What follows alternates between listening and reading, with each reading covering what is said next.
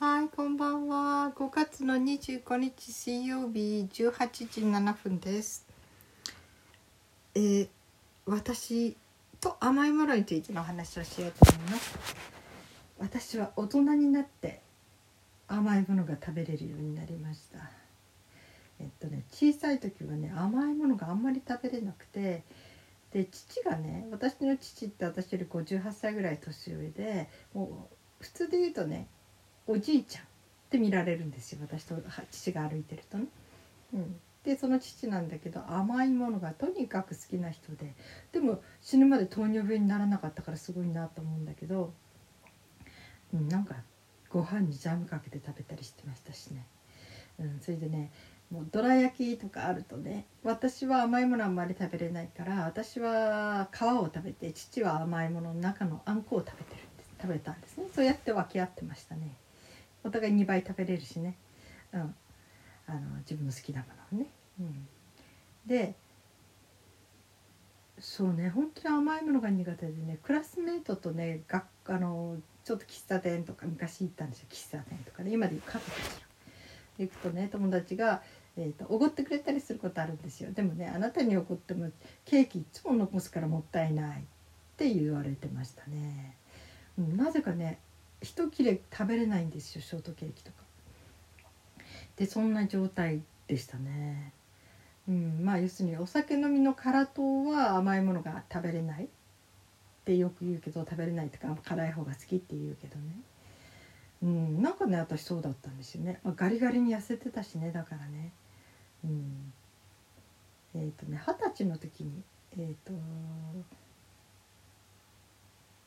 そうねあの献血ルームとかね行っても二十歳まあ二十歳の時もそうだけど267の時にちょっと献血ルームでボランティアしてたんだけどそっちに自分がね献血するために行っても、えー体重が39キロの時は献血できないんですよ。で40キロ超えてたら献血できるんですねだからいつも私体重計に乗せられてね「あ今日は40キロあるから献血できます」とか「今日は30キロなのでちょっと今日は無理です」とか言われてたんですね。うん、それであのーあれですね。甘いもの？甘いものっていうかな。だからその細い時は甘いものダメでしたね。ところが結婚して2回出産してもう2回目の出産の後は最高に太ってましたね。56キロになってましたね。150センチでね。うん、でその時にあーとね2度目の2度目っていうか 2, 2人目の子供産んだ時に不調さんが「あら赤ちゃん出たのに赤ちゃん部分ひあの体重減ってないわ」って。冗談なのか知らないけど赤ちゃん分減らないってありますかね。それとも産んですぐ後にまたいっぱい食べたりしたからすぐ肉ついち脂肪がついちゃったのかな、うん、っていう感じでね、まあ、出産直後に体重測らないからきっとそれから数日要するにあの定期的に体重測る時に、まあ、23日経ったら1週間経ったか分かんないけど体重がまた増えてたってことなんでしょうね。赤ちゃん分すっかりなくなってるはずなのに、うん、ね。少し増えてたってことでしょうね。でねいつから甘いものが食べれるようになったのかな。うん。そのえき境目が自分では定かじゃないんですけどね、まあ、自分でお菓子作りを作るようになったからかしらね。その添加物のアレルギーが出てきて何でもかんでも家で作んなきゃならなくなって。そしたらあの子供たちとあとうちの夫がね割と料理何でも作った人なので。うん、あの子育ての時になんか子供と遊び相手するのにそれも兼ねてお菓子作りをしてたんですね。子供たちが幼小学校に上がる前かしら上がった頃かな、うん、で、えー長女と夫とでシュークリーム作ってなんか1回目は失敗作とか言って。だからあの頃オーブンがあったのかな、うん、でだから家でねお菓子を焼くようになったり作るようになってから私食べれるようになりましたね。きっと添加物の入ってないものなら私食べれたのかもしれないですね昔からね。いやそうでもないかな。あの葬式まんじゅうって聞いたことあります？昔ねお葬式の時に出されたね甘ものすごいあんこがもう山ほど入っているおまんじゅうなんですね。うん信じられない量のあんこが詰められている。まあ昔なりの優しさだったんでしょうかね。あの悲しいお葬式の悲しい場面でやっぱり糖分っていうのはね気持ちを和ませたりねぱり精神作用的にそういう元気づけたりするものがあるらしいっていうのでねやっぱりそういう優しさからもあったのかしらね。その葬式まんじゅうって調べたらびっくりしますよ。どれぐらいな本当に皮がうっすらついててお月様ぐらいの形かな？何センチあるかな？5センチ10センチ？15センチ、うん、で厚みが3 4センチほとんどがあんこなんですよね。もう全然ダメでしたね。もう食べれなかった、うん、昔はね。だからきっとそれはあまり昔だから添加物なかったと思うけどその添加物の問題じゃないのかな。要するに手作りするようになってからお菓子を食べてみたいと思う気になったんでしょうね。うん。家で作ったものをね。うん。それで、えー、シュークリームも家で作って食べるようになって。家で作るとお得なんですよ。もう、えー、生クリームもうもう皮ギリギリまで山ほどはち切れそうなぐらい生クリーム詰めるしね、うん。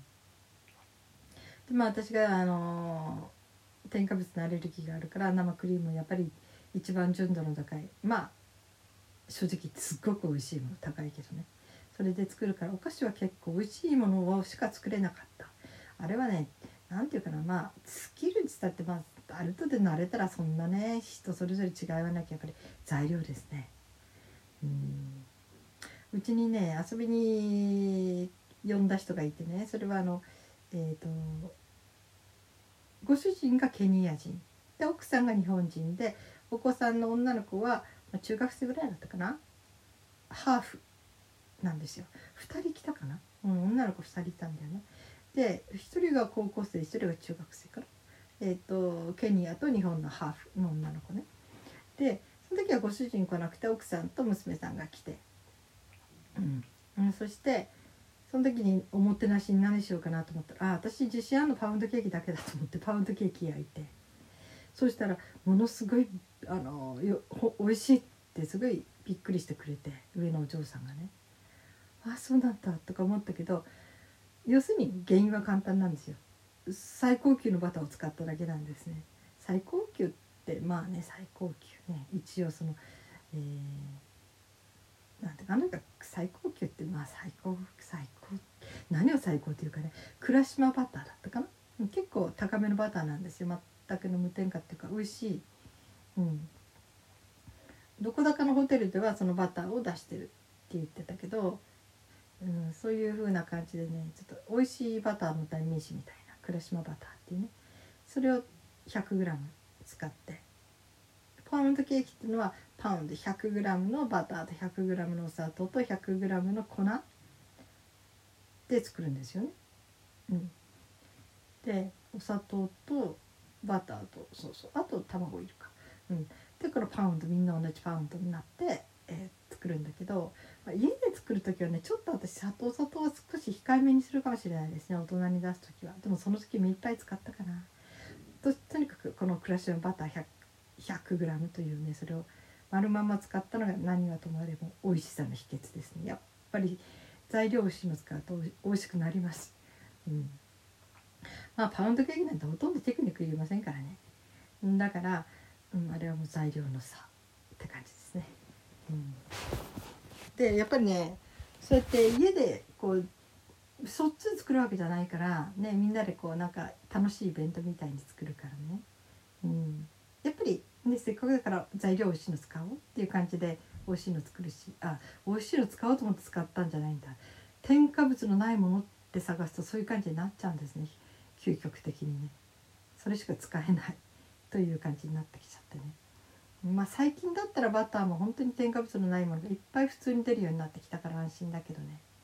昔はね結構ちょちょっとなんか余計なもの入ってましたよ、うん。まあ、そんなんでね。家でケーキを焼くようになってそして誕生日ごとにはホールケーキ、うん、家族のね誕生日それぞれの時にねみんなでホールケーキ焼いてデコレーションしてとかね。やっぱり、ね、家で手作りするようになってからですね。甘いものが好きになったのはね。うん、そうしてるうちに和菓子の甘さもね好きになってきたんですよ。うん、で美味しいってって。素朴なものほど美味しいって感じ日本古来からあるようなね本当におまんじゅうとか、うん、そのねえーと、添加物いっぱいで売ってるようなお菓子はダメなんですね。だけど本当に古来からある名産みたいなねそういうおまんじゅう。本当に余計な化学調味料とか添加物が入ってないもの、うん、は本当に美味しくいただけますね。なんかそういう味がすごい分かってきたっていうかね。食べたいって思うようになりましたね。うんだからね随分思考も変わったように思いますね。まあ、確かに量は入らないまあこれはねどれにおいてもそうなんだけどしょっぱいものでも甘いものでもねそんな人以上の量は食べれないんだけど1人分は食べれるって感じかな。うん、こうやってね思考というか美味しい大好きなものっていうかね食べたいものが増えるっていうのはすごく嬉しいことですよね。うん、特に和菓子と洋菓子と比べた時にどっちが肥満にならないかっていうので書いてた人がいてこれは和菓子だそうですね。洋菓子は甘い砂糖系ものプラス油バターが入るので、なおさらこう脂肪分の分だけ、えー、体にのに太りやすいとその点まだ日本の和菓子は油が入ってないので砂糖だけなのでねまだ洋菓子よりはあの肥満になりにくいその食べ続けた時ということがあってそっか。でどうせ甘いもの食べたいんなら和菓子なんだなぁなんて思ってますね。うん。だからね和菓子も手作りしようかっていうようになってまああんこ？あんこはあのー、結構ね、うん、ネットでも粒あんでもね無添加のも出るようになってきましたからね。そのあんこを買って北海道米産のなんか小豆で作られてるようなのとかね。で練りあんの時もあるし粒あんの時もあるしそれを使ってまずお汁粉みたいなまあねちょっとあのお餅がある時に使ったりそしてお菓子になるとこのえー、外でお餅うちにホームベーカリーあるのでお餅をついて中にそれを丸め込んで大福餅とかね、うん、それもとっても美味しいですね。えー、まあおはぎもねあれはお菓子っていうのかなご飯でもあるんだけどねそれもやっぱり添加物のない本当純粋なもので作ったものはとても美味しいですね。それからあと和菓子ねあのちょっと和菓子がすごい綺麗でね。うちの娘はねあの京都の和菓子みたいに綺麗な可愛い本当に綺麗な見てていろいろと楽しめるようなそういう和和菓子ってありますよねいっぱいね。あれが好きで好きだって聞いて。うん。でたまにめったにねちょっとそれよっぽどの時じゃないと買わないんだけどちょっと何回か買ったことあるんだけどでちょっと本見てたらね和菓子の簡単な作り方っていうキットも載ってあってね。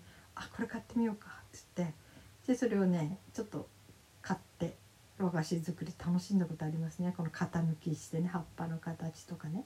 うん。そしてそういうセットがついてくるんですよ。そして和菓子の簡単な作り方も載ってて。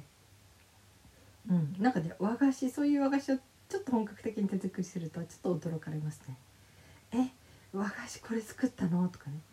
上手にやると綺麗にいくんですよ。あれはねあの水羊羹にしてもこうちょっと透き通ったものに色をつけてもあれだしだから食紅買ったんですよ。富沢商店で結構ねネットで買えるんだけどいろんなものが売ってるところで、ね、食紅でなるべくあの自然素材でできてるものね何色セットかな8色セットかな買って。うん。でそれであのそして今度白あんを買うんですね。なかなか白あんの大きいのってね多いのって売ってなくてね。それで和菓子屋さんに相談したらあ白あんだけ売ってくれるっていうことで。で和菓子屋さんで白あんを何百グラム買ってきたことありますね。でそれでいろんな和菓子を作っておひな様の形にしたり、うんまあ、食紅に曲げてね。でも食紅減らないんですね。本当にね。だからかなんかの染めるのに使おうかとか言ったりもしてるんだけどね。うん。ただね贅沢なんでしょうけども和菓子作りがねあまり楽しくなくなってきたんですよ。素人が作るね和菓子だから。素材はね白あんなんですよ。それいくら綺麗にしたって味は白あんの味しかしないんですね。これがエンドウ豆を練り込んであるあんこだとか、えー、ちょっとねその何て言うのかな。ごまの入っているあんこだとかこういろんなあん自体に味があればいいんだけど白あんを形変えて色つけるだけだから、うん、なんかつまんないっていう感じでね和菓子作りちょっとやめちゃったんですね。やめた遠のいたっていうかな、うん、やっぱり見た目も大事だけどその味？味もありますよね、うん、味のバリエーションっていうのかな。せっかく作るんだったらね。それがねちょっと物足りなかったですね。まあ、これが本当に和菓子職人になってくると、まあ、味自体にだっていくらでもね上手に味をつける方法を知ってると思うしね。うん。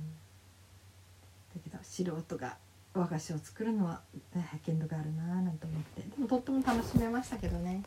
やっぱお菓子作りは楽しいですね。本当にそういう手作りのお菓子作りをするようになって甘いものが好きになりましたね。誰かも言ってましたね。子供が好きの好き嫌いをなくすには要するに一緒に畑でみんなでその手作りの野菜を作ったりとか自分が作った野菜なら食べるとかいう子供もいるそうですね。それから私すっごくあの好き嫌いが激しかったんだけどこれは結婚してからご飯作るようになった時に初めて初めてなぐらいだろうな。自分でいろんな料理をした時にうん。昔食べれないものが食べれるようになったんですね。すごくうん。驚きましたね。で手作りするようになって私のその思考の幅が広がったっていうか味の食べたいものの幅が広がってね。うん、だからやっぱり自分が作ったりするってことはそれを好きになる一つの近道かもしれないななんて思ってます。はい、えー、皆さん今日はどのようにお過ごしになりましたか？はい。今日も一日お疲れ様でした。そして今日も一日生きていてくださってありがとうございます。それではまた明日。